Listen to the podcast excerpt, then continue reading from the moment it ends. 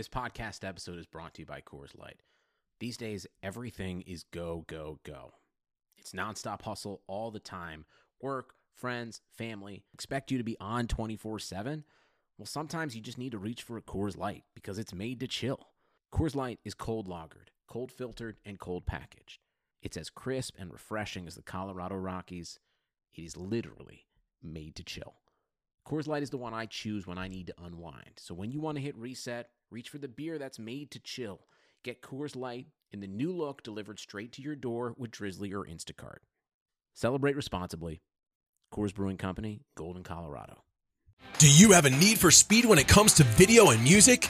Stream till your heart's content with the best in wireless. Switch to Pulse Cellular for unlimited talk, text, and high speed data, coast to coast with no contracts, no credit checks, and no overage fees. Get a plan as low as $45 each, including hotspot, Wi Fi calling, and 50 gigs per line. Access most video and music streaming sites without touching any of your monthly data, all with the best phones or bring your own. Get the best user experience on mobile at pulsecellular.com.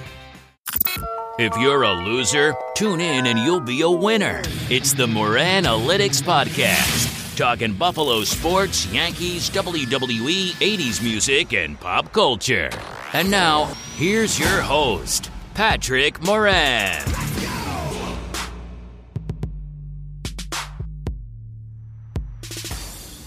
Welcome to episode 145 of the Moran Analytics podcast presented by our friends over at Pulse Cellular.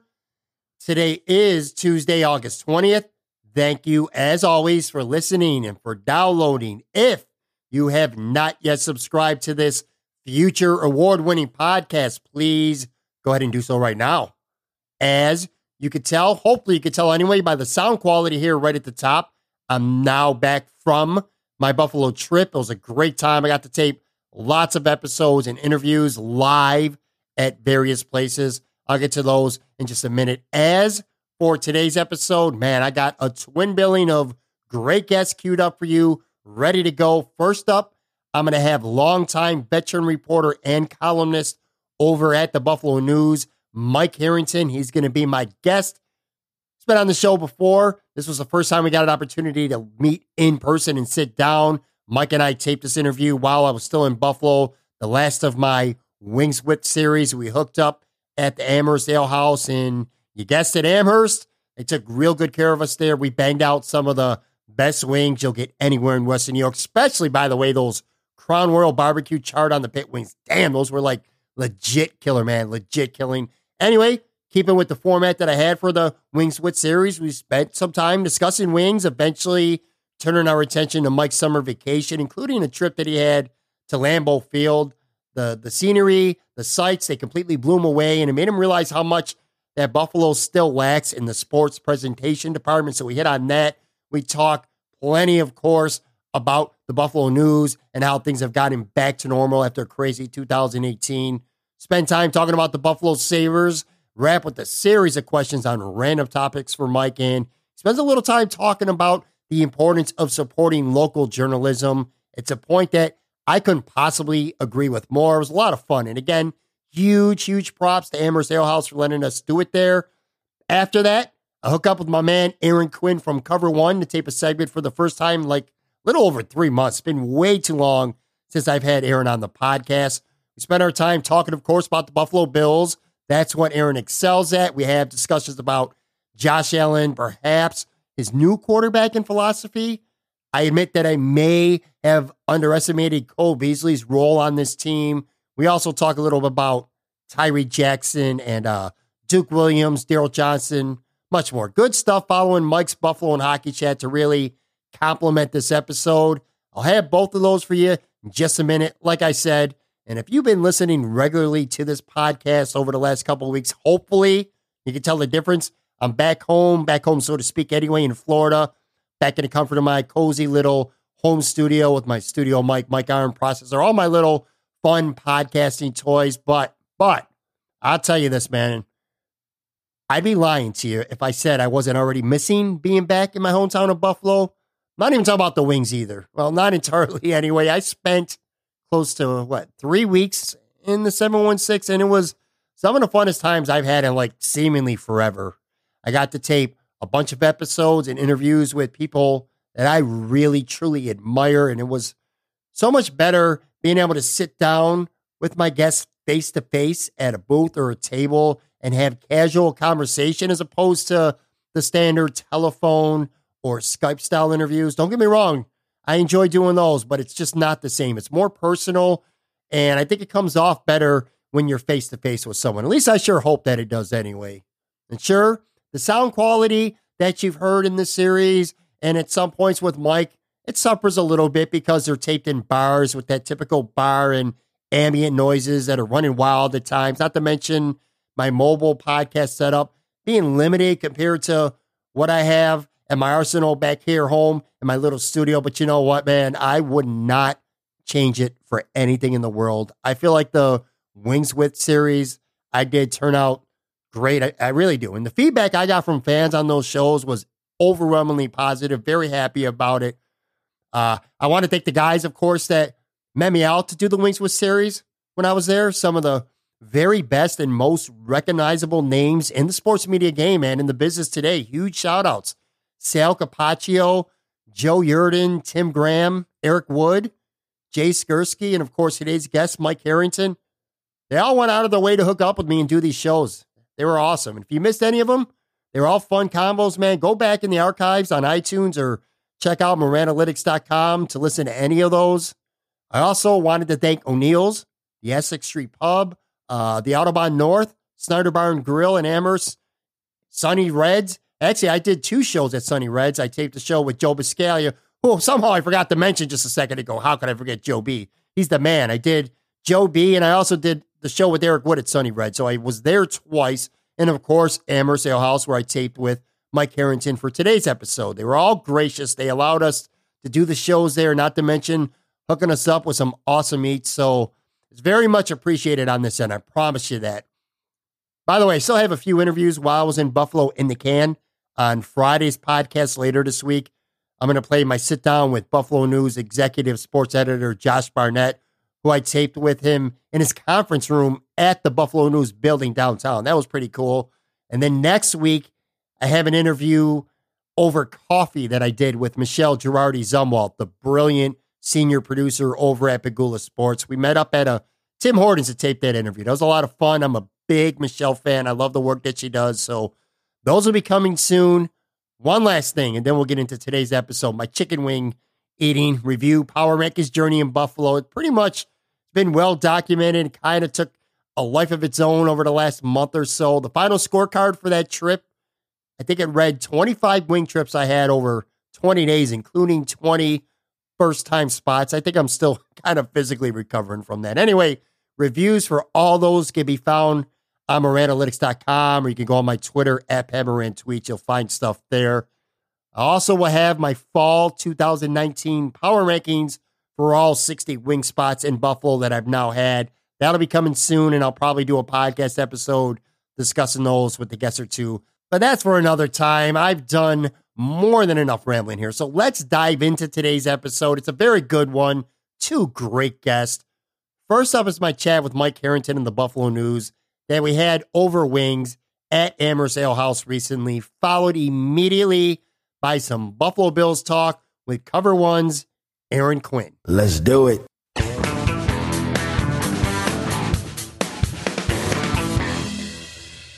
All right, my guest today is a reporter and columnist at the Buffalo News, also a Baseball Hall of Fame voter. We're going to talk about that, by the way, and a member of the Buffalo Baseball Hall of Fame.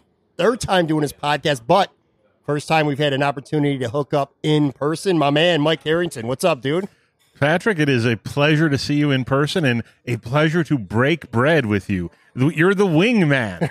you know, we're gonna we we want to see you in the chicken wing costume someday. And you know what? This weight gain thing you keep writing about, I don't think it's that prevalent for the number of wings you have consumed in these three weeks. Well, Mike, this is an audio, not a video, so people cannot see that despite it's being 78 degrees out, I got a fleece on right now a pretty loose fleece, by the way. you have to make sure it's loose with all those wings. It's very loose, man. Trust me when I tell you. Speaking of wings, we are doing this podcast interview at Amherst Pizza and Ale House in Amherst. And uh, Me and Mike got after some Cajun medium and some Crown Royal barbecue charred pit. Both of them, man, they Wow. were they're sensational wings. Hi- They- they highly really recommended. You you you made sure I knew your previous review, and I would give it uh, absolutely two forks up. you know, and I have never had that variety before. Crown Royal. I mean, wow, it was awesome. And Cajun. You know, I've had a few Cajuns before. This was high quality Cajun. Yeah, and I've been here before, so it's not like I was trying these for the first time. I Mm-hmm. already knew what me and you were going to be getting into, and for me, this is a legit. I've done fifty six of these now, man. This place is a legit Mm-hmm. lock top ten place. Put it this way, man. If this, if Amherst Pizza and Ale House, if this was the NHL, they'd they'd be a hundred point team. They'd at least they'd be in the mix for winning the President's Trophy. They'd be a conference final team for sure. Absolutely, You know, and I, I mean, I, I'll be honest, I have never had the wings before. Those style. I'm a big pizza guy. This place is top, top tier pizza. I can tell you, top tier pizza for sure. I haven't had the opportunity to have the pizza yet. I will at some point if I could stop eating freaking chicken wings. but I'll, I'll tell you what. Let me drop a nice hot wing take on you. Okay, right, here, right. here it is. Here's a hot take on chicken wings. People don't realize this, and they might first hear this be like, "Huh?" I'm telling you this though. Amherst, this area specifically of Amherst, is the chicken wing capital of Western New York. The best chicken wings in Western New York can be found in this three or four mile radius. You have Amherst right here, where we're taping this from. You love Audubon North. I love Autobahn North and Elmo's, of course, is one of the very best places. You got three legitimate top seven or eight places, all within what a seven minute, eight minute drive of each other. And you're talking Franco's Pizza, too. There's all sorts of stuff up here. We could have tremendous amounts of caloric intakes in Amherst. I tell you, well, you know what? Amherst is very underrated for wings, man. I'm First of all, it shows that you're you still have the buffalo in you. You haven't lost it in Florida, where you know what what wing do you get in Florida other than wild wings or something? That's why I do this, man. Yeah. It really is because when I went to Florida, I promise you I wasn't doing this. I had the same two or three places like most people do. Most people who enjoy chicken wings, they have one or two spots that they go to. I was the same way. You know, I went to one or two spots. I went to Florida, said, "Eh, I'm gonna try this spot, try this spot. Every place I went to was freaking terrible. It was it was the worst. So I started coming back to Buffalo, and I said, every time I'm gonna do something different here. I'm gonna keep going to new places, expand my horizons a little bit. Granted, it has completely gotten out of control. It is fun for the most part, but I am and it's God- informative. Look at the way people are jumping on your reviews, pro or con, and they want to see if they agree with you or disagree with you. So you kind of get the idea of what being the columnist is like. I, I guess you're right, and it, I don't know how I feel about that though. I want people to care about what I say if it's a Bills or Sabres take, but they don't give a shit, dude. They don't. But I start talking about wings, they do. And They take wings seriously, right? They very- you know. that's I'll tell you, Mike. You know this, man. You're I'm not telling you something you don't know. You're a Western New York guy. You could talk Sabres, Bandits, Bisons, Bills, whatever. There's going to be a, a portion of fans who just don't care. You Right. know what I mean? No matter where you are, everybody has an opinion on chicken wings. Don't Everyone screw with our wings. don't exactly, Right. man. There's just Right? anyway. All right, that's enough talk about chicken wings. I'm getting even I'm getting sick of talking about chicken wings.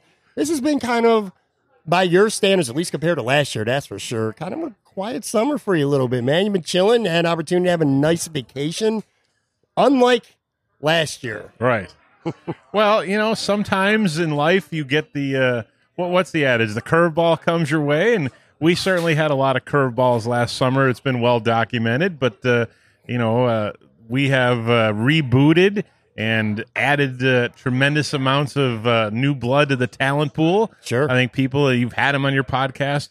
Lance Lysowski, Rachel Lenzi, and Jason Wolf have just been stars Yeah. you know, and they were new to not only new people to the Buffalo News, but new people to the Buffalo market in general, which is a really difficult transition, and that has been a terrific uh, a boost for us to have them on the staff. And you're right; it's allowed me to have a little time. Last week, I, you know, you and I talked before we went on the air here. I went to Lambeau Field. Yeah. A hockey writer and baseball guy who needed to go to Lambeau Field, and it was uh, an unbelievable experience. And that's something that you know I would have never thought I would have done, but took my son there, and it was a great time. I want to talk a little more about Lambeau in just a minute. But last year, no need to document everything that happened. That's old news. There's water under the bridge at this point. But when everything was going down, I think maybe you more than anyone else was affected by this professionally.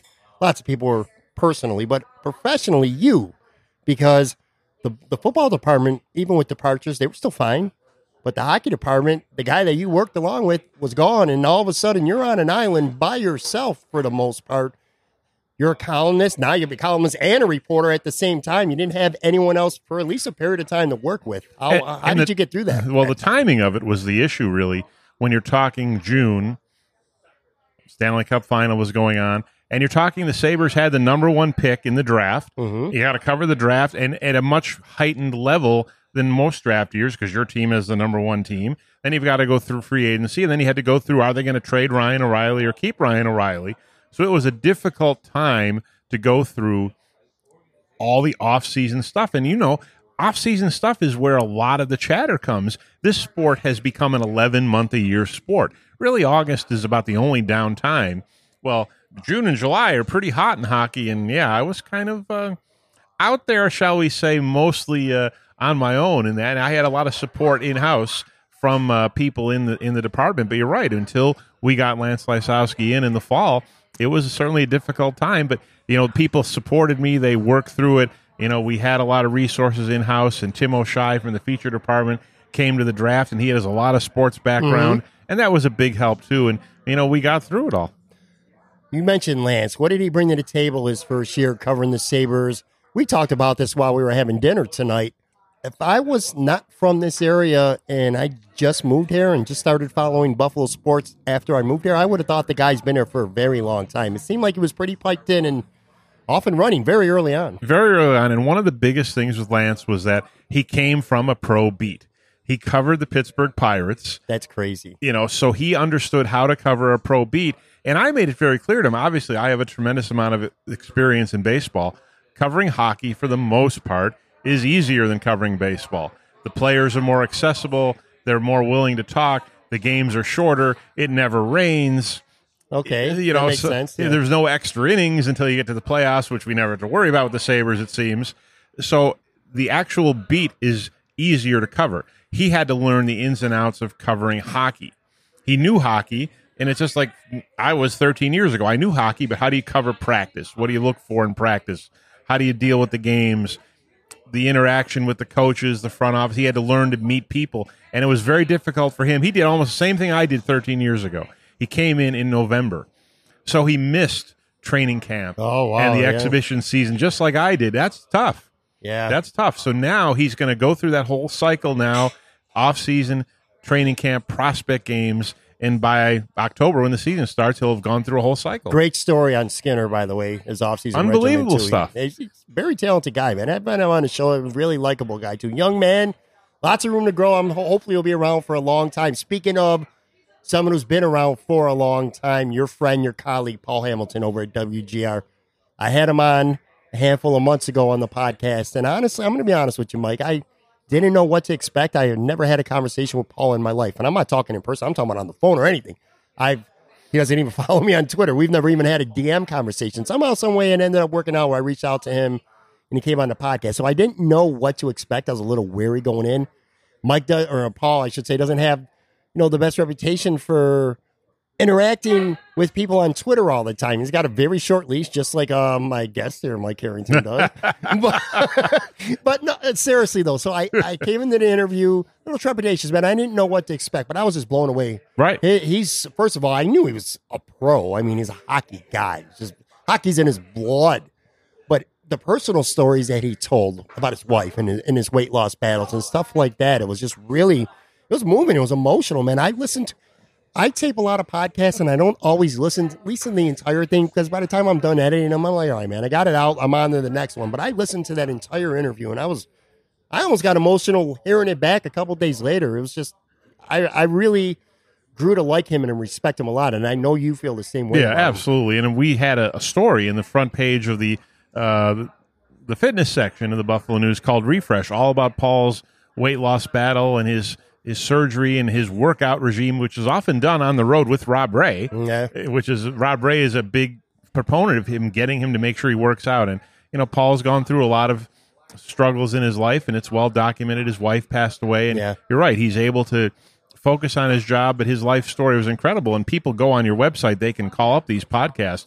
They should absolutely if they haven't heard it, do a search for Paul and listen to that particular episode on your podcast because it was riveting. Yeah. that's the best way I could see. The best word I could say. It was riveting.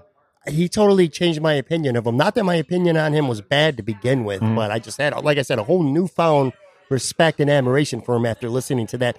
I think you and Paul are both old school guys. That's safe to say, right? You've been around for a long you know, time. we old school in terms of we've been around a lot, but I think in our business you've had to evolve. You have A- to. And Paul and I often have a running joke. You know, he sits there after practice and he's writing a story for his website, and a lot of times I'm doing audio or I'm running off to the TV station, and he's like, "I'm trained in radio and I'm writing. You're trained in print journalism and you're doing radio and TV." He basically, I, I tell young people all the time, you have to be a multimedia journalist now. You have to do everything.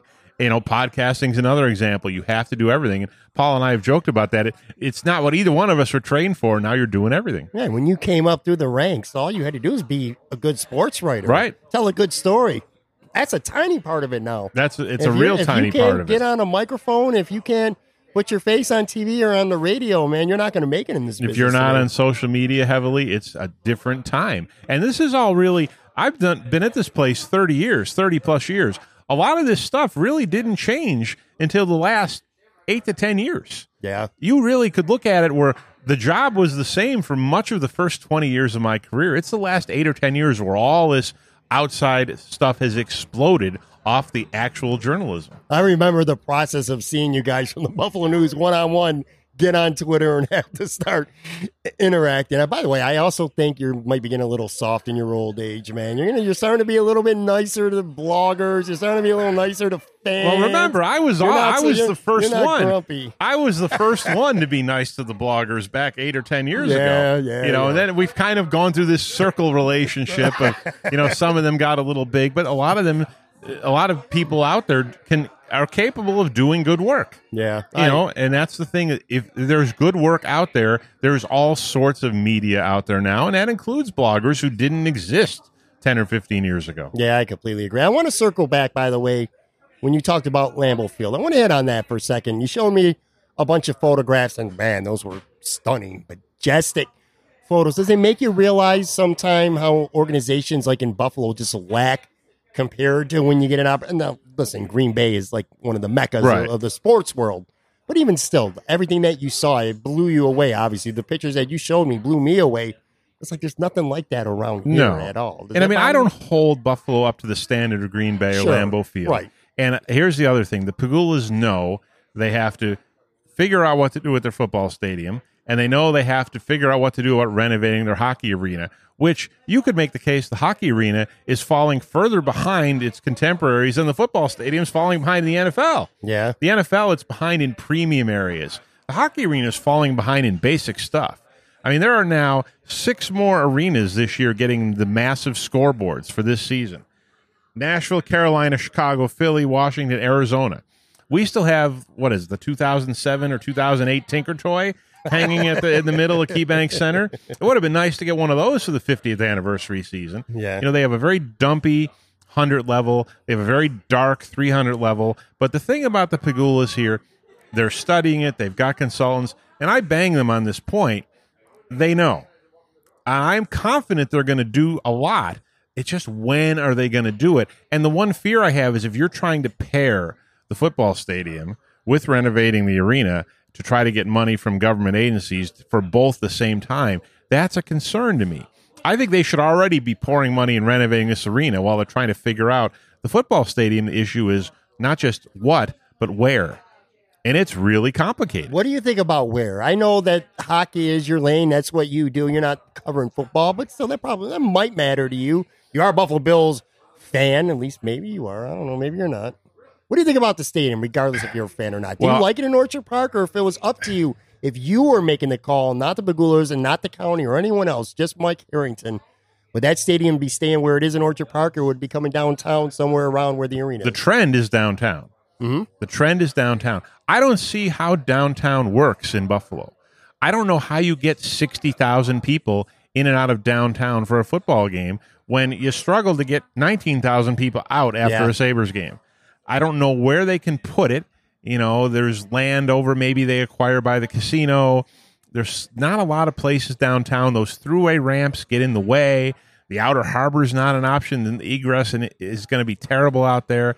To me, I really think their two options are major renovation of the Ralph, like they did in Kansas City or Green Bay, and that may not even work based on the bones of the structure, or new one across Abbott Road on the other side. Knock the current New Era Field down for parking when it's done. That may be their only option. During your sports reporter trips, during your vacations, again, you just got to go to Lambeau. You enjoying a nice summer vacation. What have been some of the most impressive places that you've been to? Like when you get an opportunity to kick back, I know with work you get to travel everywhere, Right. but a lot of times it is you're in that city. You might get a couple hours to have a dinner, enjoy yourself or whatever, but you're there to work mostly. But when if you have the, the opportunity and to go anywhere you wanted to go on vacation, what are some places that either you have been to or some places that like you would really like to go to in a non-working type of environment? Well, I really have been lucky with the morning skate of the NHL games. I do try to walk through some of the arenas, and you can do it without the crowd. There's no one in the place. Right? Yeah. So I tell people if you're going to go to a hockey game, obviously the two newest arenas are Vegas and Detroit. They're both beautiful. They're great to go to. I love classic stuff. I love Madison Square Garden, even the new one, mm-hmm. because it still feels like the old one, Right. and the history displays are incredible. And every Sabres fan must go to a game in Montreal. They must. Yeah. You have to go to a game in Montreal. It is like a church. It, it's probably a little bit like Lambeau Field is to football. But and again, this is not the old Forum. This is now a 23 year old place. The fans are incredible. The building's incredible. The atmosphere is unbelievable. You got to go to Montreal. With baseball, I've had the same good fortune to go to most of these places and walk around when they're empty before games, before the mm-hmm. gates open. That's when I do my investigating and walking around. but you don't have to dodge people in the concourses. I love. I I was going to say AT and T Park. They keep changing the name. Now we're at Oracle Park. Right. If you get a chance to go to Oracle Park in San Francisco or PNC Park in Pittsburgh, but San Francisco, first of all, all you smell are garlic fries Really? the the the aroma of garlic fries is everywhere at Oracle Park in San Francisco, and you are drawn. You must do it. Well, the views are unbelievable. The bay is there. The Bay Bridge is in, in center field. McCovey Cove's in right field. It's as picturesque in person as you see on TV. And you know how sometimes things don't translate. Oh, it looked a little better on TV. No, this place is a home run when you're there in the park, just like on TV. You can walk out to the Coke bottle in left center field. You can walk behind on the cove and see the people in the boats. That's so cool. The food is terrific. I would tell anybody it's a long way. If you can get out to San Francisco for a game, it is awesome. I'm here with Mike Harrington of the Buffalo News. That was awesome. Let's spend a couple of minutes talking about the Sabres, which might not be quite as awesome. You've covered sports for a long time. Do you ever remember a season that looked so promising? Right. Not just for a couple weeks. I'm talking a couple months. Right. A season like that just go completely in the crapper so quickly and so hard as the 2018-19 Buffalo Sabres last season. It's bizarre. You know, when you look at some of the stats are crazy. People say, "Oh, it fell apart after the 10-game winning streak." Well, it really didn't. They beat Boston in mid-December. They were up on the Bruins 7 points and they were 92.3% to make the playoffs in mid-December. wow. We went to St. Louis. I was on the beat that, that night. December 27th, they played in St. Louis. Everyone forgets this. When the Sabres were in St. Louis on December 27th, they were 15 points ahead of the St. Louis Blues. Wow. 15 points ahead, and that's the team that won the Stanley Cup. So that shows you how quickly they rose and how much the Sabres sank. Um, it fell apart. By February, they were out of the playoffs already. Yeah. Jason Botterill was stunned in Tampa when he came and talked to us when I asked him, you know, the fans are thinking the coach should be fired. He couldn't believe it. He was incredulous the question, and then it became an issue. And obviously, the team fell apart in March, and I don't think they plan on firing Phil Housley at all. He probably only needed to win three or four more games. What they win? Two games? They had that two game winning streak at the end. They won one out of 16 or one out of Right. 17 until then. So they almost had no choice. I think there was obviously a business aspect to it that Botterill understood. Who's buying a season ticket if they retain Housley? And then the Florida Panthers dumped Bob Boughner, hired Joel Quenneville, and I think there was a lot of panic in the organization. Hey, they got Joel Quenneville. What are we going to do? But it was just it made no sense how that thing fell apart to that level. They at least should have been in the hunt well into March. Everybody knew they were overshooting what they really Sure, were with all those sure. wins, but they had so many points in the bank. If they had just played 500 hockey, they probably are close. But to, to miss the playoffs by 22 points is just incomprehensible to me. Do you think that the players were genuinely stunned when Housley got fired? Do you think they were surprised, or do you think they expected it at some point? What was the reaction based on what you saw and heard? Well, the, the reason I think they were surprised was Botterill told us, excuse me, he fired Housley the day after the season finale before he did any exit interviews. Wow. The game in Detroit was Saturday. Housley got fired on Sunday. The exit interviews were Monday. The players didn't even get a chance to say, oh, Housley's doing a great job or Housley's doing a terrible job. Botterill made the choice. And he said, we're going to move on. So the players came in Monday for their exit interviews, and some of them were sh- shocked. Some of them were like, well, it's our fault. We didn't win a lot of games. And I think guys like Kyle Okposo and even Jack Eichel to agree were like, "Eh, another coach got fired. I think they know now there's no more blaming the coach here. Yeah. They've gone through two coaches now, and they're going to have to play hockey this year. And, you know, I think one of the problems the Sabres have is the Sabres are going to be better this year. I mean, they can't be any worse than they were at the end of the year, right? Right. But look at the bad luck. We joke about you can't have nice things in Buffalo. Could it have been any worse that number one and two in the draft end up in New Jersey and New York? Yeah. Could it be any worse that two teams ahead of the Sabres, Chicago and Detroit, really throw surprises at the draft? And the Sabres end up with Dylan Cozens, who's going to be a really good player. We can't have nice things, Pat. What what team breaks their number seven overall pick in a three on three scrimmage? Yeah. They break him, and now he can't go to the prospect games. He can't go to Team Canada summer camp. He's probably not making training camp, so he has no chance probably to make the team. Yeah. We can't have nice things. who bra- who breaks their number one pick in three on three in June? Now, by the way, we are again for everyone listening. We're taping this at Amherst Pizza and Ale House. So when this drops, maybe something that already happened. So then this point would be moot. But as of right now, what's going on with Rasmus Ristolainen? Is he going to be here? Is he gone? He can't be here. He can't. I don't see how. the, the, the one thing that the Botterill's run into the problem of is he has a very unbalanced team. He's got too many left wingers. He's got too many right defensemen, Mhm. and he's losing leverage. He's losing leverage because everybody knows he has to make a move. And now this story comes out, and if you want to believe the Finnish translation of it, basically saying Ristolainen saying, "I want out." wants out. Well, Botterill was asked point blank, "Has Ristolainen asked for a trade?" And he pretty much dodged it. Said, "I don't want to discuss private conversations." But yeah, we know Ristolainen probably asked out. But a player now who publicly comes out says he asks out and doesn't want to be here. What are you going to get for him? What are you going to get for him when everybody knows he doesn't want to be here and you got to dump him? And Botterill has the additional problem of I can't make another Ryan O'Reilly mistake. yeah. I have to make sure if I trade Rasmus Ristolainen, I need real live bodies. And I mean, the, the, the that trade evolved badly. When you look at it, when it happened, he saved money. Patrick Berglund was a 20 goal guy. People remember Sobotka killing the Sabres in the playoffs. That was mm-hmm. eight years ago, though. Tage Thompson was not the number one prospect. He was one of the top four. What a disastrous trade. And who would ever think Ryan O'Reilly became what he became? I didn't like the trade from that standpoint anyway, but you can't think he's going to win the Selke and win the Conn Smythe. Well, you can't dump Rasmus Ristolainen and get spare parts and picks. But is somebody going to give you a top six forward now?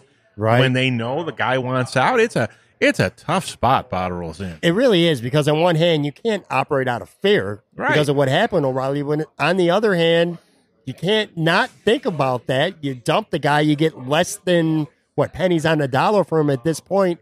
If he does go on to become the player that the Sabres have hoped they would be, that might be the final nail in his coffin. It could be. I mean, he's had a decent summer as a GM. Colin Miller's a nice pickup on Yeah. defense. I think Marcus Johansson's probably a nice pickup up front. I think maybe they're going to try him at center, and he's not a center, but he's he's adding to the imbalance in left wing. But that seems to be a nice pickup. Jokiharju from Chicago, nice young defenseman. It's going to take me all year to be able to say Oh, that I name correctly. And, and Jimmy Vesey, Jimmy Vesey is in a contract year. Yeah. I think Jimmy Vesey is going to play his butt off because he wants to get paid. Yeah. So I think Botterill's made some nice additions there. But what do you do with Ristolainen? I mean, he can't possibly be at camp. What kind of cap shape, or I'm sorry, what kind of cap shape are the Sabres in right now? You look, the average fan doesn't understand the cap. Oh, I barely even understand the cap sometimes. They don't have no cap room right now. How is that going to, what are they going to do? Well, that's the problem. How do, how do you not have cap space? Teams that don't have cap space are winning teams. Yeah. Toronto, teams that are w- close to the cup. The Sabres haven't been close to the playoffs, and they're out of cap space. Now, he's going to create cap space. He trades Ristolainen, and maybe he gets players close to it, but he's going to possibly use long term injured reserve to get more cap space. Bogosian, Pilut may not be ready for the start of the year, but I don't know what he's going to do. And the thing is, remember, he dumped Ryan O'Reilly. He got rid of that seven and a half million dollar salary, and now he's looking at how many year a year away from having to pay Dahlin. Yeah. So the Sabres, and I think the Sabres are one of these teams, strangely enough, that want the cap to keep going up, and the cap didn't go up as much this year as people thought. Um, that is where I'm okay with Botterill, though. That's Botterill's sweet spot. That's what he did in Pittsburgh. He was the cap savant. I trust he will figure out the cap. What we still don't know, and he tra- he drafts well. We don't know if he knows anything about acquisition and deletion of NHL players. His trades haven't been great. His free agent acquisitions haven't been great to date. He's got to prove he can succeed in that area. I saw something on the NHL Network. They had a list of the top 20 centers in the league, and I think Eichel, was 15th. What Right. did you think of that? Him being a 15. By the way, Ryan O'Reilly was number 12 ahead of him on that list. Do you have thoughts on that? Um, Sound right about right to you? it's about right right now, Hmm. but I think he's 15 and obviously still has the potential to be five, six, seven. And, you know, and, and I wrote a column in April that a lot of people gave me a lot of grief about. And the funny part was, I said Jack Eichel has to be better, and people were like he's way down the list of problems. And I said that he's not one of the problems, but you know what? I ran the point past Jack Eichel. I wasn't just riffing out of the blue. Jack Eichel said to me, "I need to be better." To be better. and said to me, I need to be a 40 goal scorer. And if I had bared down on some of my chances this year, I'd have been a 40 goal scorer. I need to see from Jack Eichel a 41 goal, 104 point season because he's a $10 million player now, Pat. He's not on his entry level deal. And you know who knows he needs to be a 41 goal, 104 point guy? It's Jack Eichel. so if he knows it and that's his goal, I'm not saying anything out of left field here. And, and people went crazy about that particular column, which I found bizarre because I had talked to him about it. Right. You know, so it was just one of the things. Sometimes you get the weird reaction, you know, but ultimately, obviously, I think Jack Eichel can be a 41 goal, 104 point guy, and he really needs to be. At that kind of salary, he's the guy. It's his team. He's got to be the one to produce. And and Skinner obviously is another one now. He was a 40 goal guy, and then they gave him the $72 million. Well, he better not become a 28 goal guy Right. he better stay a 40 goal guy. And it's a real dilemma. And that's why they have cap issues. They have chosen their team. If you want to win the Stanley Cup, this is going to be your team, maybe with a change in goal at some point with Luukkonen at some point down the road. But these top guys are going to be your top guys.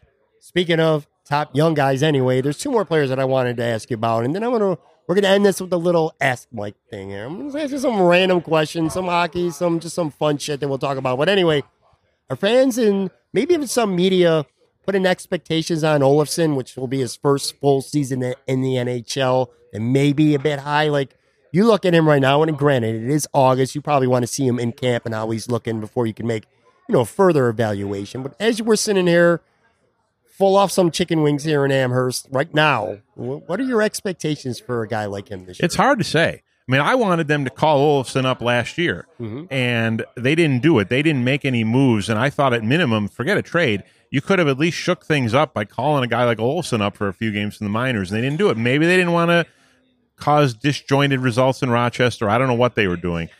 Olofsson's the guy who could be an X factor guy. I could see eight goals, and he struggles.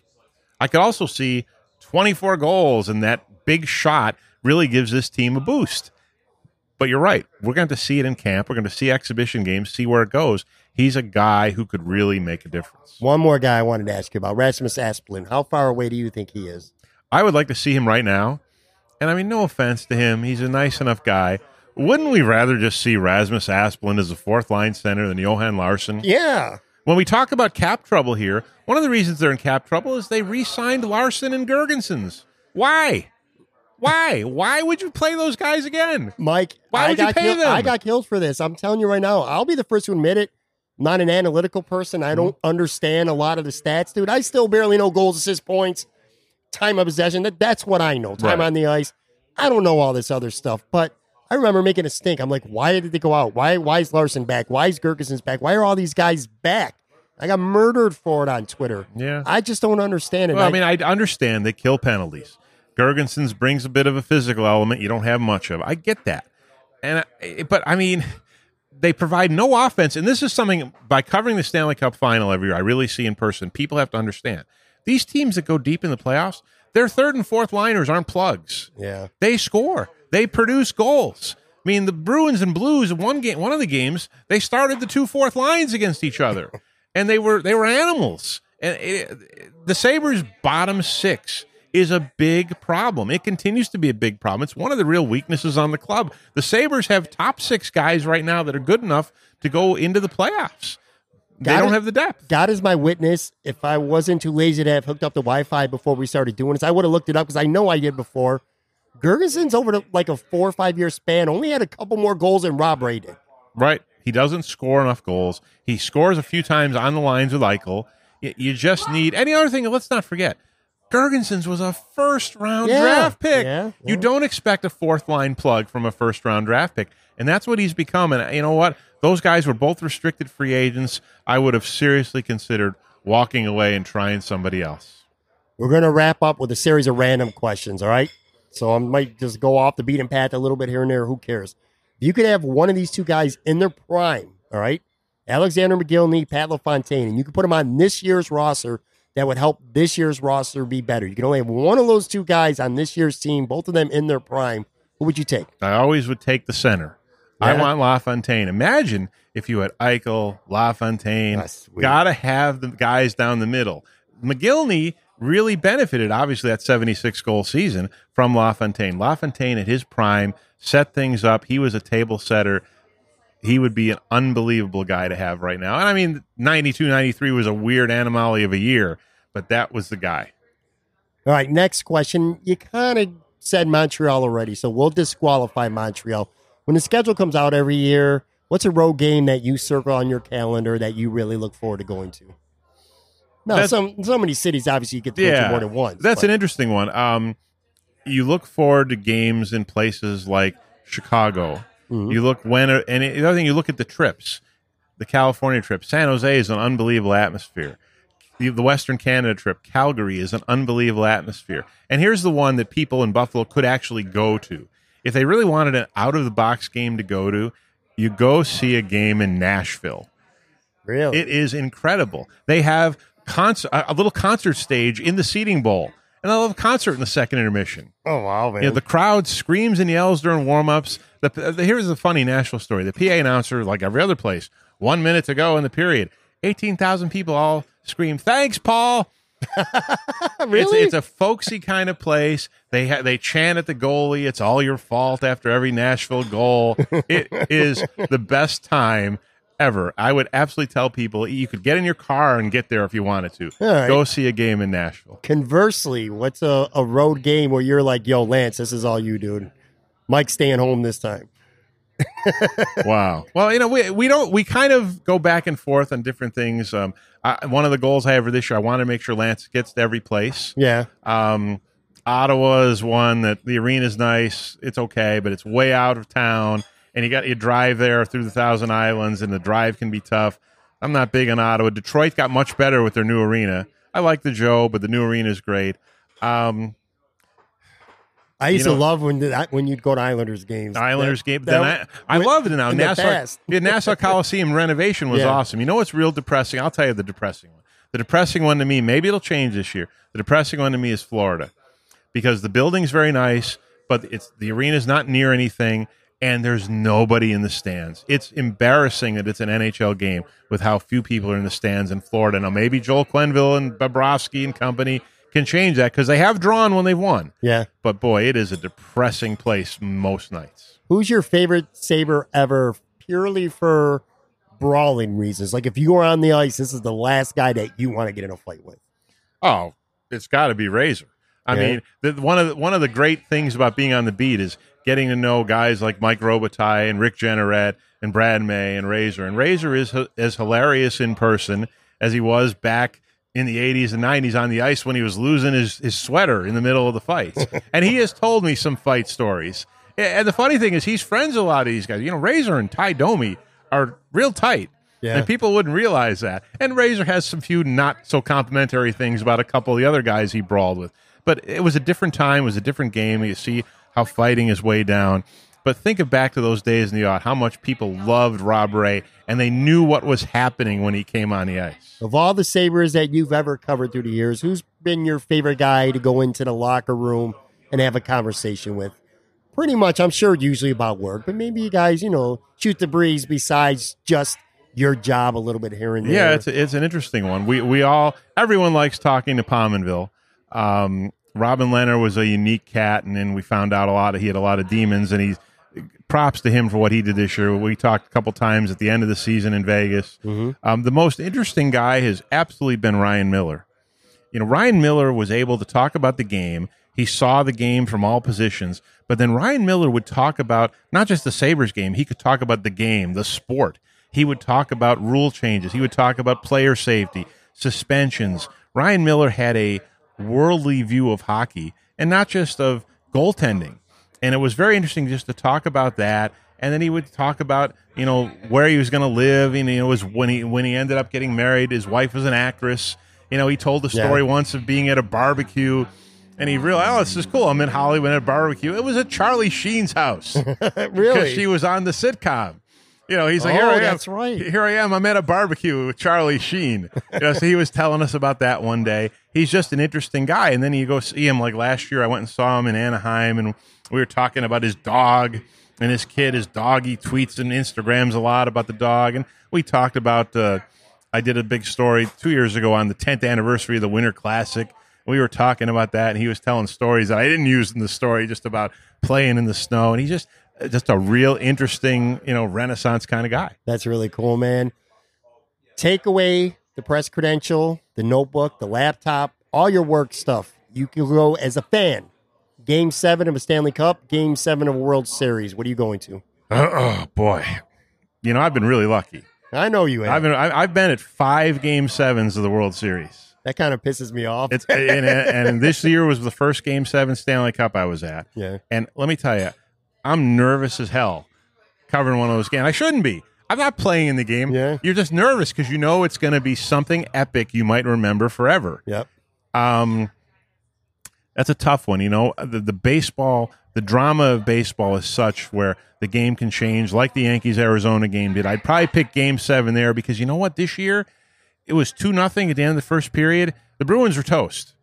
Yeah. The game was over. You didn't ever feel the Bruins were coming back. Right. Baseball, anything can change. You know, I did the San Francisco Kansas City game. The Bumgarner came in. The Giants almost blew it in the ninth with a terrible defensive play.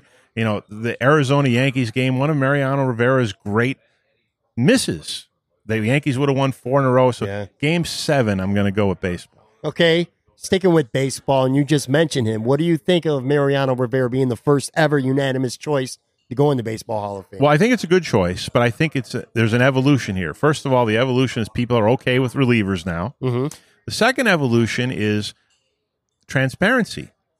Social media plus the writers choosing to reveal their votes. Which dummy is not going to vote for Mariano Rivera and take the beating for it? Right. Accountability is present more it's now. big. There's much more accountability. Um, I think maybe he may not deserve it as much. Derek Jeter is going to be unanimous next year. Yeah. Who's not voting for Derek Jeter Right. in the Hall of Fame? Really? Are you not going to vote for Derek Jeter? You know, it's funny you say that because I that was actually my next question. Do you think it's going to happen again? Because I looked at the first time guys. In fact, I don't have it up in front of me right now, but No one else. First, th- that's it. Literally, that's it. You got Bobby Abreu, Jason Giambi, Cliff Lee, No. Rafael Furcal. Those guys. No one's even getting in next year other than Jeter. Maybe, maybe, That- maybe Schilling sneaks in. I don't think Bonds and Clemens get much more than the sixty percent they're at. Larry Walker's at fifty nine. It takes a lot to jump sixteen percent in one year. You know, there's not a lot of great first time candidates. And the other guy coming up is David Ortiz. He's going to in. I think it's twenty twenty two. He'll get in. He's going to get like 93, 95%. A lot of guys won't vote for a DH right away. Right. So he's not going to get you know. And there's always been the Mitchell report suspicion with David Ortiz that I don't necessarily believe, he's not going to get in unanimously. I think the only one we're going to see for a while is going to be Jeter. Do you think that it's um? Are you reasonably confident that neither Bonds or Clemens will ever get into the Hall of Fame as a player? At least, anyway. I mean, what around fifty nine percent or so they're at right Uh, now. I don't think they're getting in because they've they've plateaued. I think everyone's made their decision. You either vote for Bonds and Clemens and you keep voting for them like I have, Right. or you don't vote for them. And I don't think anybody else is changing their mind for them to get another 16%. I think those two guys are so polarizing, you're in or out, and I don't think it's going to change. It, that makes perfect sense. Why would it change? If The- you don't, the numbers aren't changing. right? The numbers aren't changing. The situation's not changing. If you don't think he's a, or if you do think he's a Hall of Famer in 2019, why would you think the opposite in one or two more years? from because there's studies done on guys. The Mariners heavily pushed Edgar Martinez. There's a lot of people pushing Larry Walker, and you can look at the numbers and really study them. I think everybody can look at the numbers and say by the numbers, obviously Bonds and Clemens are Hall of Famers. I don't even need to look at the numbers. I don't care what Bonds' WAR is, even though I think it's I think it's either first or second all time with Babe Ruth. I don't care what his WAR is. He's obviously a Hall of Famer. But if you don't like what happened in their Right. career with performance enhancing drugs, you're not going to vote for them. I happen to vote for them because they were before testing. They were Hall of Famers anyway.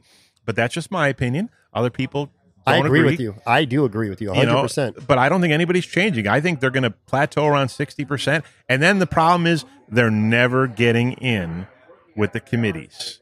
The era committees of old Hall of Famers and old man, they're never going to vote those guys in. I think Bonds and Clemens are never getting in. Well, I'll tell you what. If I had a vote on anything else besides chicken wings, if I had a vote for the Baseball Hall of Fame, I agree with you 100. percent They have to be in. I would vote for them for sure. Last couple here. I've been binge watching a lot of TV shows over the summer. I have. A, I'm very fortunate in a way. Like my- Seinfeld. Yes, Seinfeld. Absolutely. I'm in the Cheers right now. I'm in like season eight of Cheers. I've already binged The Office like 19,000 times. I'm ready to get into Frasier. Didn't I tried watching Friends? That was stupid. I got out of that really quick. But anyway, man, do you get in any TV shows, past or present? I know you don't have. Listen, Patrick ain't got nothing but time. Right. Mike ain't got as much time as I do. Oh, but I'm, a, I'm a big Seinfeld guy, and I Oh, think I you found. It's not that dated. The No. one, the one thing that's dated about it is the whole the slapstick of payphones and that you know no one having a cell phone. yes, would change exactly. everything. if Everybody had a cell phone. But other than that, it's not that dated. It's still pretty relevant. So I can still find a rerun of Seinfeld sitting around, and I will sit there and watch it. You know, I can quote you the Soup Nazi episode. Yeah. you know, I mean, so you you you, you can't go wrong with Seinfeld. I think you you've made the point in, on your blog. Cheers is a little dated now. It is. It is. You know? I like it, but it is. It is dated. dated. Friends is just I never got into Friends either. But Seinfeld to me is and the thing about Seinfeld, yes, you get over the parts that are dated, but just understand the comedic touches it took. You know, and Jerry Seinfeld did a thing at the Hall of Fame with Bob Costas. A lot of Abbott and Costello came in with Seinfeld, with George Costanza, with Kramer. A lot of he had a lot of that in his mind as they made some of these characters, and it's it's unbelievable television. It still holds. I'll tell you right now, that show went from being a show that I thought I was going to be annoyed with because I did in the 90s try to watch a couple episodes. Jerry Seinfeld annoyed me at that time. So Hmm. I was like, that's why I didn't watch it when it was first aired. But that show's made the Mount Rushmore for me of TV shows. It's Hmm. that good. And you're 100% right. And I used to look for stuff like that. It was fun. I was like, it wasn't until like the last season where there was any like cell phone usage at all. I remember one episode there was like a humongous airplane. There was somebody was talking on a on The, an big- the big phones. Yeah, yeah, but man, You know, the first person I ever saw with a car phone was Vic Carucci. really, I was in a car going somewhere, Vic, and he had this huge phone in the middle it of his car. It was like in the late '90s. I'm like, this is unbelievable. He's got a phone in his car. You know, and you think about now, and that you know, it's like the Dark Ages. yeah. Seinfeld could absolutely still air today, and if you get past those one or two, which are by the way irrelevant things, Right. it would still be really enjoyable. And yeah, Cheers, it things are different. Like I'll tell you quickly, the bar scenes, especially in the like you know season eight now. It's in the late '80s. As this is being filmed, it started out like in 1982 or '83. Right. Carla constantly harassing the bar every single day. Guys slapping her in the ass when she's walking Yeah. by, and she's laughing about. it. I'm like, no, that ain't that shit ain't That ain't happening. You know, ain't, going on, ain't going on TV in 2019. and you're sliding the beer down to Norm every day. I mean, Yeah. was- you know, how did how did Norm get to the bar? Is there DWI issues? I mean, it- Yeah. there's a lot of things there. You know, it's it's a it's a tough play nowadays. Second last question here. I want you to name me a TV game show, whether it's something past or present, that you feel like if you went on it right now, that you would have a good chance of dominating, winning some money or whatever it is that you win. Whew, the game show, huh? Yeah. Well, I, I'm a I, I don't think I could dominate, but I've often dreamed of Jeopardy. Yeah. And I know two people have been on Jeopardy. Really? Bud Bailey, our former copy editor, was on Jeopardy. Really? I never Yeah, knew that. And Lisa Winston, the longtime minor league reporter for USA Today and one of the best baseball reporters I've met covering the minor league, she was on Jeopardy once. wow, and that's You know, cool, man. and I it- never knew Bud was on. Bud was a Jeopardy contestant. Ask Bud about Kodiak Island. that was the answer of Final Jeopardy. Um, it- it- that's one where you know I, I often I like trivia. You know, I can go outside the sports realm. I've thought of a couple times should I go to the tryout when they've been down at the Adams Mark or whatever. But that would be one I would almost like to try. Okay. Last one here. We got these microphones. We're finishing up this podcast at the Amherst Ale House. These girls were loud, but now they've quieted down for us a little bit. But let's just pretend there's music going on. We're going to take these microphones, we're going to plug it into an amp, and we're going to go rock out a karaoke song that's going to get all these people watching us right now up and dancing, ready to go. If you could pick one karaoke song that you would love to do that people would love to hear you sing, what would it be? Oh my God! Not and by the way, let me let me give you an interest of full disclosure. I might be literally the worst singer in the United States of America. It ain't ever happening, but I'm playing fantasy world right now. We're gonna go rock out something and people are gonna love it. What are you gonna go sing? Oh boy! Yeah, that that you know you you do these questions on all these podcasts. You put people on the spot. I love doing it. Yeah, you know, I would wa- I would want to just I wouldn't want to rock out per se. All right, let's get smooth then. I just just let's do a little piano man. All right, that let's works. do a little piano man, right? you know, you know, every time you it's it's arena cliche. sure. Every Saturday night game, as soon as you're getting the second intermission, they, they go, oh, it's nine o'clock on a Saturday. And the Yeah. whole crowd starts singing. You have Yeah. the sing-alongs these arenas. So I would that would be a good karaoke. All right, that's a good one for sure. All right, everyone, follow Mike on Twitter at by Mike Harrington. Of course, check out his work at the Buffalo. How about a News. commercial? Let me do a little commercial. Do It's a commercial. great time. It's a great time in journalism. It is. It is. Even there, there's all the stuff going on with the Athletic and the Buffalo News. Our numbers are up. The Athletics in town. You know what? It's a great time for. It's a great time to be a fan. It is. There's more content than ever. Absolutely. You I've, I've said this going back to last year. I've always thought that the big winner and everything that's going on are the fans. There's more content than ever. But You- I, the biggest thing I want to say is people need to understand they need to support local journalism. Yeah. It's an important time. The Buffalo News is like any other local paper. We're not just about sports. You Oh. know, look at the names. The names in our place. We have award-winning photographers. We got a Pulitzer Prize winner in Adam Zyglis, the cartoonist. You know, Samantha Christmann on consumerism. Dave Robinson in the business section. Sean Kirst, incredible people tales. What a great storyteller he is. You know, Jeff Miers in music. We have so many different people in different areas, and there are so many cities that don't have this. Cities that don't publish a newspaper seven days a week. There's so many different things going on. I went to Green Bay, not a story in the paper the next day on the Packers game because Gannett has the deadlines at seven or eight o'clock at night. You know, it's a great time for people for content. They need to support local journalism when it, they still can. So many newspapers are struggling. We're not one of them. We're in a very different situation, not being part of a chain.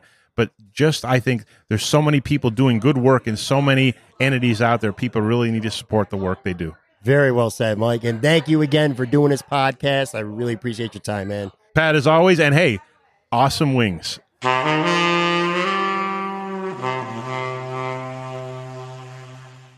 Hi, my name is Matt Kundle, and this portion of the More Analytics podcast is powered by my company, MattKundleVoice.com. If you need a voice for your company videos, narration, e-learning, maybe it's your radio or TV ad, or even your phone system, consider using my voice to tell your story. I'm not only a sponsor of this podcast, I'm also a regular listener, wrestling fan, and longtime supporter of the Buffalo Bills. For more, check out mattkundlevoice.com or click on the link in the show notes.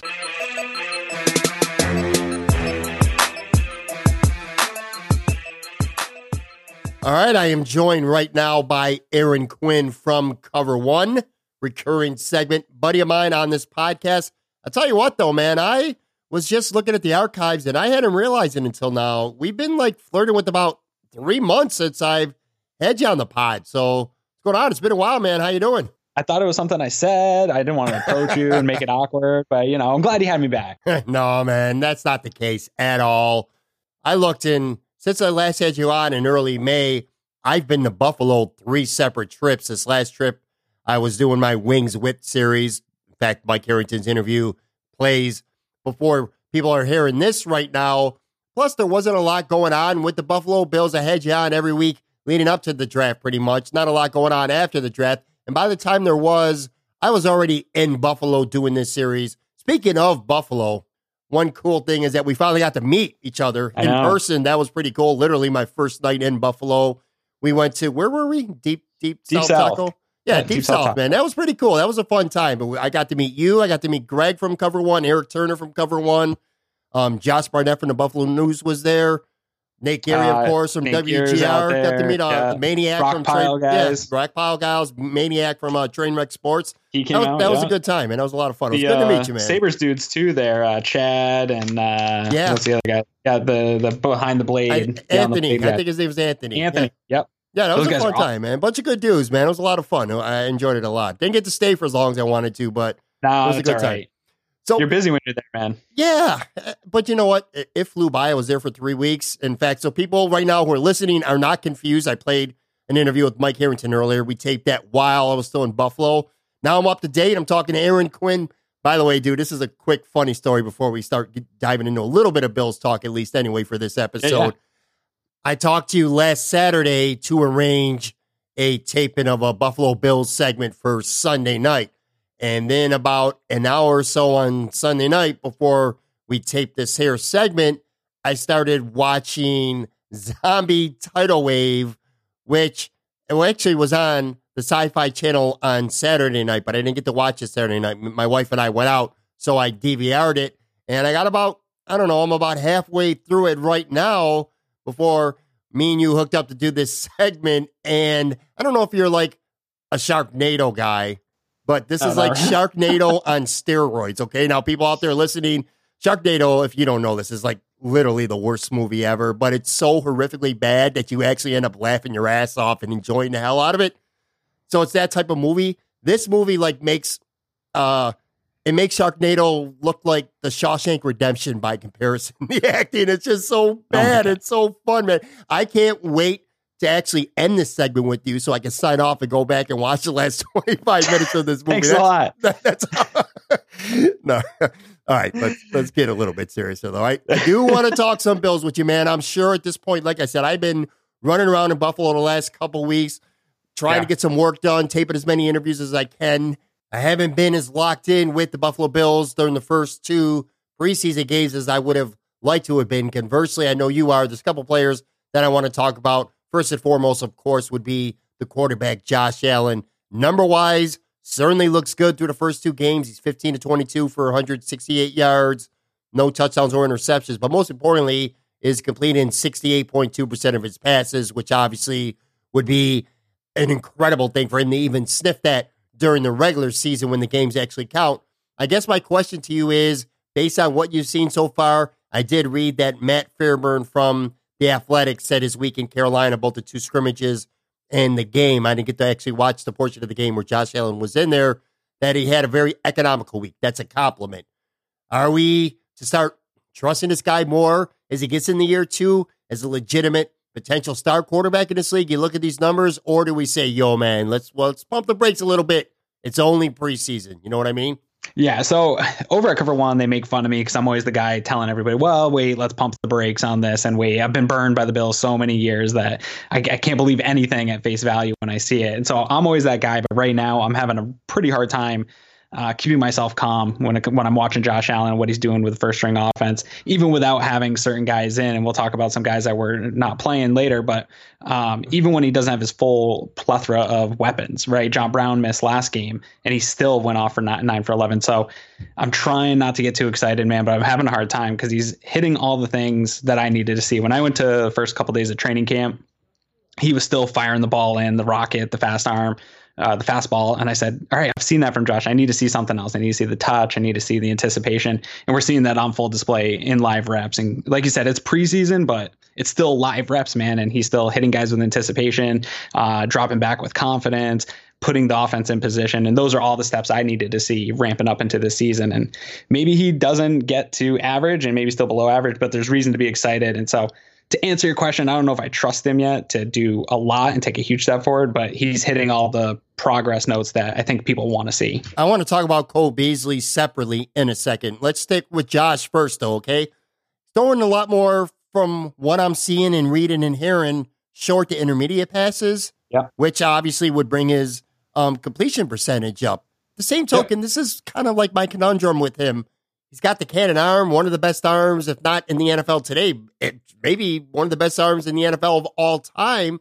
He's good enough with his legs, not only to extend plays, but he could actually make plays with his legs. I feel like at his best, he could be like a Big Ben. In fact, that's might not even be a good comparison because Josh Allen is a way better athlete than Big Ben was. But I'm talking about the big time arm and being able to stand in that pocket and extend plays that a lot of other quarterbacks can't do that Big Ben can. So that's at his best. Of course, conversely, at his worst, the knocks on him is that he's terribly inaccurate, very inconsistent, makes bad decisions, and commits awful turnovers. So you take all that into account, and it feels like with like Cole Beasley, for an example, dumping the ball off to him, these short intermediate routes, and letting these guys, him, John Brown, Zay Jones, Isaiah McKenzie, whoever may be out there catching the passes, Robert Foster, of course, as well, making people miss and moving to change that West Coast offense sort of style is that really a fit for Josh Allen? And I'm not trying to compare him to a Tyrod Taylor or Trent Edwards, but with those guys, that's kind of what the plan was those high completion, dink and dunk passes. It just feels to me like, and maybe I'm completely off base and entirely wrong here, but that's not kind of what fits the Josh Allen strength. Yeah, but it's so like you said, it is the preseason, so you're using that time just like the refs do, right? They overcall new rules. sure, rules, absolutely, right? And so that's what a lot of what they're probably doing with Josh is overworking some of the things that they want him to focus on during the year. Because once it's light bullets, he's for sure going to revert to some of his instincts that have gotten him here, uh, and you're going to see it more too. Keep in mind, John Brown was out this week; that's going to be his deep shot guy. So Cole Beasley was getting a lot more of the looks today, but I think it's more um, pressing on that and Daboll wanting them to work on that stuff and those matchups up the middle. So Josh is comfortable with that going into the season. So that the practice he can revert back to that in the season when hero ball isn't there, the deep shot's not there. And even if he only does it a little bit more than he did it last year, that's going to bump that completion percentage up. We saw a nice screen pass to Cole Beasley. I've been slamming the table for them to start doing that on Twitter because uh, that's going to up his completion percentage and really get him to be an average quarterback in the NFL. What I just said about him, does that feel like that hypocritical Buffalo Bills fan right now, or maybe not even Buffalo Bills fan, NFL fan who likes to criticize Josh Allen for everything he does. You know, you, he throws the, the deep bombs and he's not accurate enough. You criticize it for that. Now he's starting to play a little bit smarter. He's throwing, he's checking the ball down more when he needs to. At least again, just the preseason. We don't know how things are going to play out when the regular season starts. But right now, right. he seems to be making the safer passes. The completion percentage is up, but yet people are still criticizing him, at least they to are. some extent, the people who don't like him. And what I just said, I mean, I was more asking a question than making a statement, yeah. but that's an example of what I'm talking about. It feels like in some ways, if you're not already a Josh Allen fan, the kid can't win right now. He can't win right now. And that's okay. I, I've said it before. I think as nice as he's the kind of like oh shucks nice guy on the the microphone but i think he uses and knows everything people are out there saying about him. I think he's using it to fuel him. Where a lot of guys it gets him down uh, he's not that guy he's using it to fuel him. And so i say add more fuel to the fire. Let the national guys do it. I think he notices it and, and then that's good for him you know. Cole beasley had five catches against carolina. He looks like he's developing really good chemistry with josh allen. I'm starting to feel like I know I certainly did underestimate what this guy is going to bring to the table, assuming he could stay healthy and that they continue to develop that chemistry that it appears that they're having through training camp and so far halfway through the preseason. This might be a guy. I said it on Twitter. If he can stay healthy, he might catch 80, 85 passes this year for Buffalo. I don't think that's completely unrealistic right now, based on what I'm seeing, at least early on. It's not totally out of this world. I think that the probably top pass catcher will be 70, 75 catches. So, I mean, if there, there's a couple good games in there, you're totally right, right? Do you that, think he's that, that guy? Not, Is he going to be that guy? Do you think, if again, we'll see how things play out. He's yeah. got to stay healthy first and foremost. But if he does, do you think he's going to be that guy who probably leads his team in receptions? I did not underestimate him when they signed him. I actually preferred it to the John Brown signing. Um, only I think John Brown will have a lot of those big play touchdown things, and that's what we need from him. But I saw Beasley immediately as a security blanket for Josh Allen because you you watch him with Dak Prescott, and when the pocket would break down or something, uh, Beasley just had that communication with Dak Prescott and he knew where to be in scramble mode or he just knew how to get open. And these young quarterbacks have to find guys open. They're not going to, we saw Allen throw a little bit with more anticipation, but he really wants to see guys open. And Beasley's always going to be that guy. He's going to be open. So I think a lot of targets are just going to, he's like a magnet for it. He's just going to be the guy getting open and Josh is going to have to get rid of him. Um, I don't think the offensive line is as good as maybe we had hoped yet with all these missing pieces. We haven't seen Morse yet. So if he's got to get the ball out quick and maybe the offensive line doesn't live up to the hype, Beasley's going to see a, a lot of the catches because his routes are going to be shorter. He's going to be open, and Josh is going to immediately get comfortable with that and go to that. Yeah, see, this is where I say that I might have underestimated him because he is that check down guy. He reminds me of a way, and not just because he's a white, smallish receiver with great hands like a Julian Edelman type, but I look at Josh Allen, all right, he slings the ball. So John Brown to me is the best fit. And he still yeah. might be the best fit. Again, these this is the right. preseason, man. They're not showing their hand a lot. They're not doing a yeah. lot right now. It's very vanilla, just like 31 other NFL teams are doing. But my point being is, I never saw Josh Allen as that type of quarterback who would move the change. He's not a again yeah. a Tyrod Taylor or Trent Edwards type of quarterback. I always saw him as that gambler, so I thought John Brown would be the better fit, and maybe he still will be. But I, at least personally, me, I, I'm really starting to like what Cole Beasley brings to this football team a lot. Well, I'll tell you what, man. I just was watching it right before we talked. Uh, Eric and Nate over at Cover One here went and they did their film room session on this last game, and they talk a lot about Josh Allen and Beasley. And I'll just leave it at that. I think people should go watch it because don't trust me for it. Uh, go trust Nate and Eric. And I, I think that your question about the amount of receptions, I don't think it's totally out of this whack, man. I, I think it's pretty much on par. You mentioned the offensive line. I want to spend a few minutes talking about them in particular. Cody Ford there listen, the offensive line is going to be better than last year. There's no I don't think there's any question about that, but however, I don't think fans should be excited about that statement because that's not saying much, man. You're setting the bar very low. If the goal is to be better than the line was last year, you're not setting the bar high at all because the line last year was horrific, historically bad. I mean, I could go on forever about how bad that line was. This is 2019. When it comes to Cody Ford, I'll tell you what, I personally have always thought that he would project better as a guard. I kind of feel like most of the media that's been watching him feels the same way. I feel like Adrian Waddle being gone for the season already, low key, very under the radar, but that was a pretty significant injury to the offensive line. And the biggest reason is this Ty Nsekhe, if he starts a right tackle, Ford starts at right guard. If you got Waddle there, if something happens to Nsekhe, if he gets hurt or for whatever reason he falls off a cliff, he's not playing well anymore, you got an experienced guy like Waddle that you could plug in and expect or at least hope for relatively good production. So you keep Ford at guard. But I think especially because that happened, and I know that Ford initially started at right tackle, but it wasn't long before he slid in the guard. And I really feel like the staff feels that that's his better natural position. But now, because they don't have any real depth at all at the tackle position behind the starters, Ford's still playing a lot at right tackle. He did play right tackle against Carolina because Nsekhe um, I guess he had a, a knee injury or whatever, a, a, minor one, but he didn't dress for the game. That's my point. So Ford played right tackle, and the reviews were very mixed.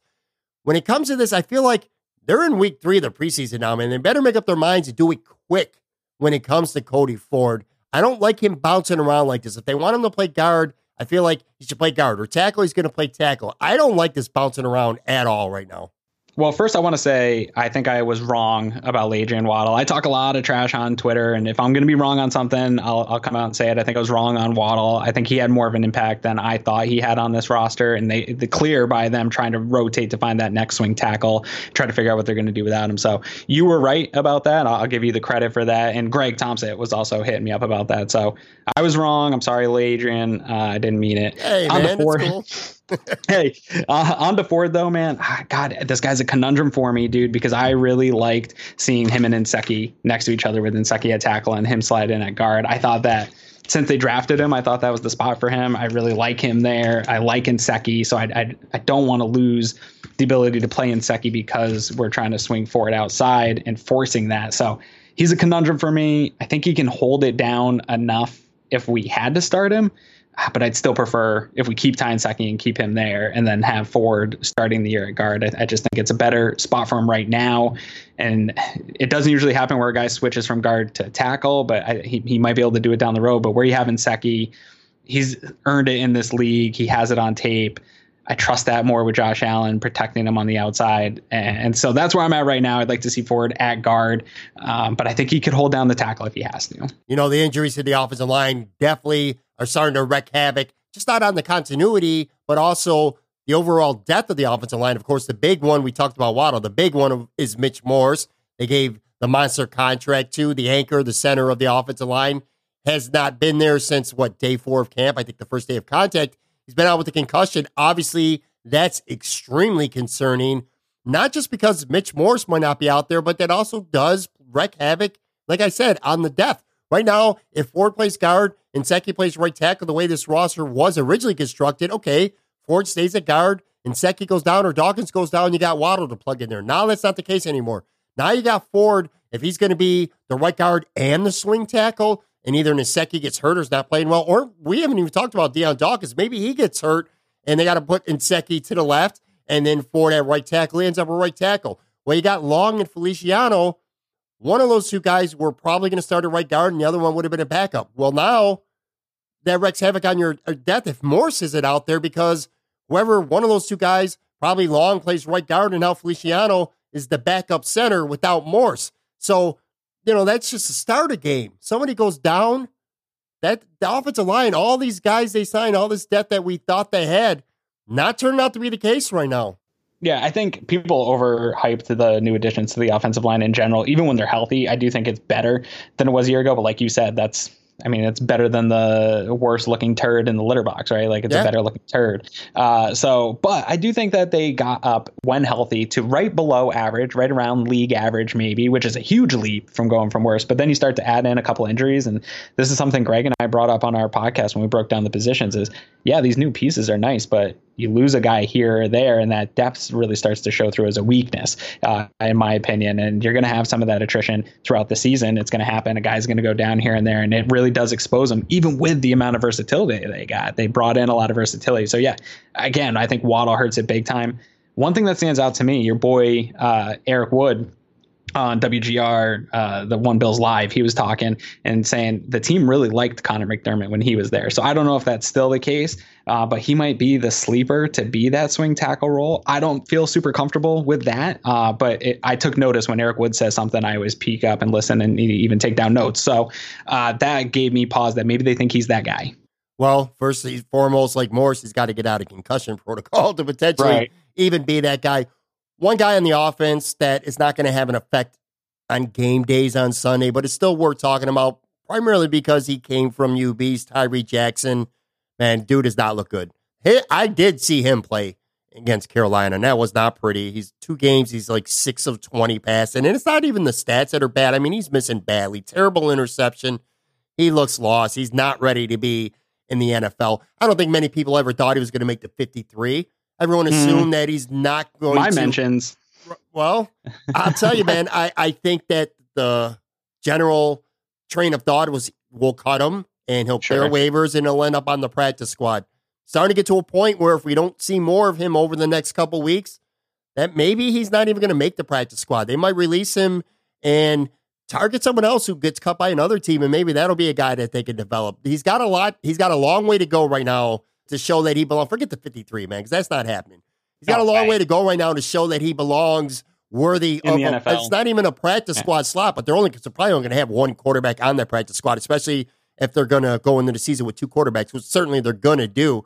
It might not be Tyree Jackson, man. It might be someone from another team around the league that gets cut that they might try to, you know, if that guy clears waivers or something like that, they might develop someone else. I'm not confident right now in this guy at all watching him. Yeah.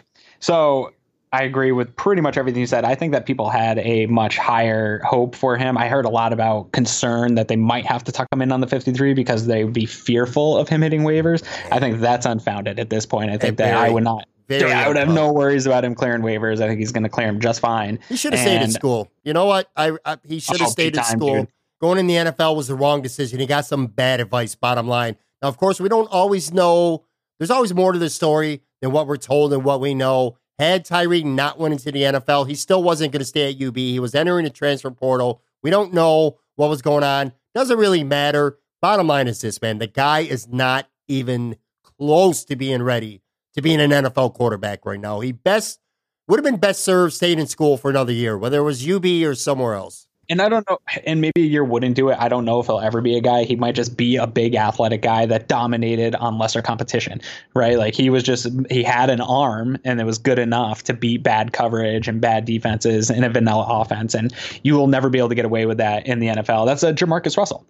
So a lot of people wanted to compare him to Josh Allen. He's really Jamarcus Russell, uh, Yeah. just without the hype train uh, going into it. So I think I would even go as far to say he's probably the zombie tidal wave of quarterbacks right now on our roster. Uh, Oh wait, just a dude! Zombie tidal waves. He'd be the he'd be Tom Brady then, because that movie's the best. Best, uh, but no, and I'm I'm actually fearful that they're gonna bring him back to the practice squad. I would like to see them bring somebody else in because that third quarterback really has to get your scout defense ready or get the scout team ready to get your defense ready for the opponent, and he needs to be able to mimic real offenses, real NFL offenses.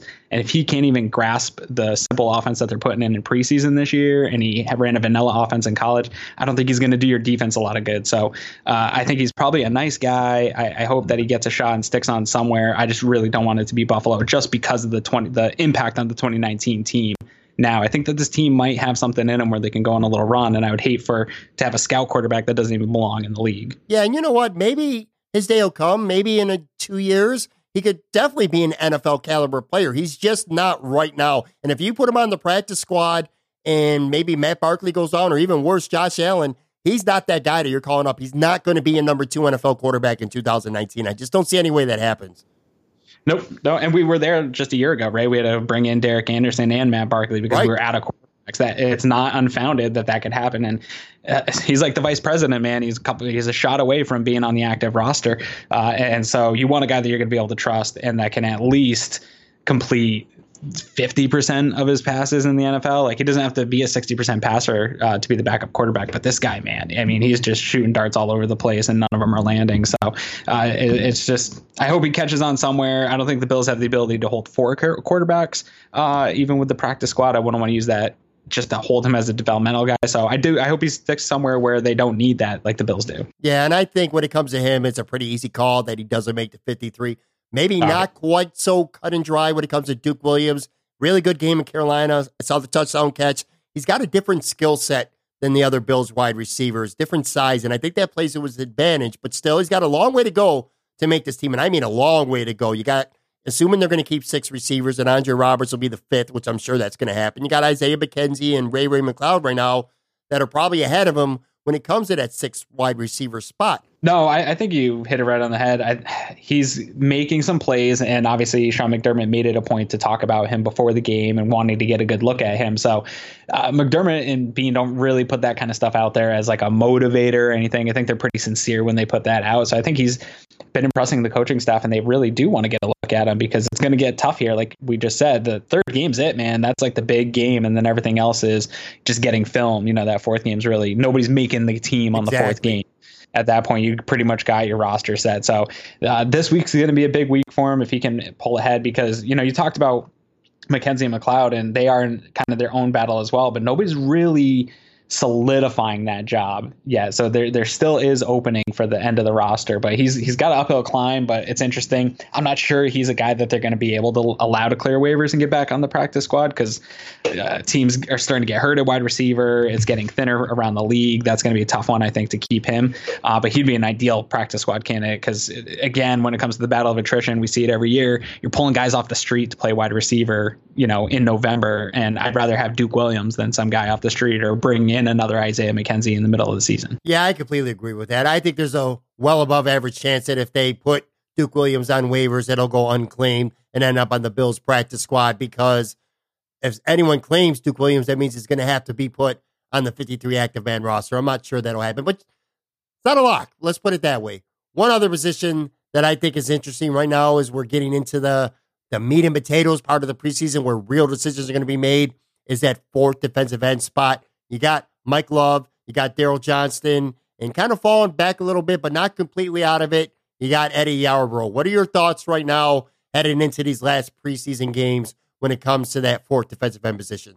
Yeah, I'm a little bummed with it because I had big expectations for Eddie. And I mean, when I say big, just a step forward for him. Mm-hmm. Uh, I, I, saw him working out with Lorenzo Alexander a bunch this offseason. I figured, the man, what better way to get better than to hang out with Lorenzo Alexander all offseason and see how he does it. Uh, so I had big expectations for him, but I haven't. He's kind of been invisible to me, unfortunately, because uh, I really like Eddie. I think he's just a great guy, a great teammate. Um, and, and so I was bummed to see him not really be there. Mike Love surprised me a little bit this summer, but Darryl Johnson is just on the upward trend. And I'm trying, he's a guy you said at the top of the show here, I'm trying to get to get too excited. It's just preseason. You can't read a lot into it. But dude, the guy just looks natural. He looks like he understands the game. He is a defensive end. He looks like a defensive end. He has moves like a defensive end. And he was uh, drafted uh, too. And he was a drafted guy. And I just want to see him get a little bit more playing time in this serious game three. I want to see him up against some real competition to say, hey, if if you know Jerry Hughes goes down and we need to get a real rotation on third downs, can this guy come in and play in the NFL? And so I hope that he gets that shot. Uh, but right now, I, I think he is in the lead um, just because he stood out the most and he's probably popped on tape to the coaches. Last thing, then I get you out of here. Third preseason game coming up this Friday in Detroit. This is where if there's still decisions to be made, I feel like this is the game where decisions get made. That fourth preseason game, for all intents and purposes, pretty much means absolutely nothing. Decisions are already made at that point. So, having said that, going into this for preseason standards, important game against Detroit on Friday. What are a couple things that you're looking forward to seeing how they play out more than anything else? I think the top thing right now, and you you mentioned it, is where Cody Cody Ford lines up and how does he do lining up because he's bounced around here all summer. I want to see where they've decided to you know land him to go into the season because I think we're going to see that wherever he ends up here in this last game or this third game is I think where they're going to roll into the year. So I want to see where he ends up. I think that's probably the biggest one for me. Uh, everything else, I've seen enough of the core unit. I, d- I don't need to see Cole Beasley out there running around making plays this time because we've seen it. I, I, in fact, I'd be fine if he didn't touch the ball. You know, right. Um, I guess maybe two other things I'd like to see is some plays from either Zay Jones or Robert Foster. I think Zay had a nice start to that game, got hurt, was totally silent this last game. Robert Foster's been silent, and, and when he is being talked about in preseason, it's been bad so far here in training camp. So I want to see him make a play or two with the starting unit, not you know in the third quarter or anything like that. So I want to see these guys kind of step up and prove that they belong in that wide receiver spot. Because we're talking about the battle at wide receiver six, but the guys at wide receiver three and four haven't done anything yet. That's a good point, man. Real good point. All right, everyone, follow Aaron on Twitter at Aaron Quinn716. Subscribe, premium content over at Cover One. By what is it, like $5 a month, $20 for an entire oh, year or something like that? That's like, steal, man. That's highway robbery for Buffalo Bills fans. That's like the biggest no brainer going around. Tell people before I let you go, man, what's going on with Cover One? What are a few things you got going on? You kind of hit on the the film, which by the way I did see on Twitter, but I have not yet had a chance to dive into, which I certainly will with Eric and Nate. I'm really looking forward to seeing that. And the nice thing about that, it's in article form, so it is in a video and article, so you can read the article. It really breaks it down. So no matter how you learn football, we've got it covered. You can either read it and, and join the gifts, or get right into the film room with the guys through the YouTube link. Uh, so that's a great article. Uh, Greg and I did our post game show after the game. Obviously, that's a little dated at this point when your listeners are listening, but it's still got some good information in there. Sure. So go check it out. Uh, and make sure to, to, subscribe to our our pod as well. We're out there all the time doing as much as we can. We got to get you on the show here uh, soon, man. Yeah, for sure. Oh man, it's a lot. Yo, I've got to go watch now the exciting conclusion Oh my of gosh, Zombie Tidal Wave. Got to go check it out, man. your poor wife. All right, boys and girls, that is going to do it for this episode. Big, big thank you again to my man Mike Harrington from the Buffalo News. That was a lot of fun. Also, a big shout out to the Amherst Ale House. Thanks to them for hooking us up with a spot to do the interview, as well as feeding us some bomb chicken wings. Yo, I'm telling you, man, those Crown Royal barbecue wings charred on the pit at Amherst House, one of the best in Western New York. And that's no joke. They really are that good. So thanks to them. Last but not least, thanks to my boy Aaron Quinn from Cover One. It was nice to finally be able to hook up with him, tape a segment. We hadn't done that in quite a while. Buffalo Bills season's back. I'll be talking to Aaron plenty more in the upcoming weeks on this podcast. Coming up on Friday's show, I sat down with Buffalo News executive sports editor Josh Barnett. Didn't have wings with him. I actually went to the Buffalo News office, sat in a conference room with him, had a great chat. So that'll be on Friday's show.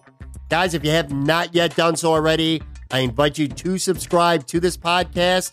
When you subscribe, new episodes automatically get sent directly to your phone, your laptop, your computer, your iPad, whatever it is that you use to listen to podcasts within literally just seconds of being released. That's always the benefit of being a subscriber. You're going to get that episode before anyone else does. I usually have a new show every Tuesday and Friday. Been a little off key lately because I was in Buffalo taping so many interviews, so kind of drop those podcasts when they come. But back now to your regular scheduled program. So new episodes on Tuesday and Friday. Don't forget to rate and review the show. I say it all the time. It only takes a couple seconds to do that, and it really helps me grow this podcast tremendously. Speaking of the podcast, you can find us pretty much anywhere future award-winning podcasts are found. Google, iHeartRadio, Stitcher, Spotify, all those. Have a YouTube channel. Go check that out. Type in Moran Analytics Podcast and subscribe there. Click that little bell so you'll get notifications when new content's released. Got highlight clips from current and past episodes up there. Some original audio content as well. Last but not least, don't forget to follow me on Twitter at Tamarin Tweets. Thanks again for listening so much. I really, truly appreciate each and every single one of you. Seriously, I really do. Thanks again. Come back Friday. Josh Barnett from the Buffalo News. We'll have plenty to talk about. I'll catch you on the flippity flip. Bye.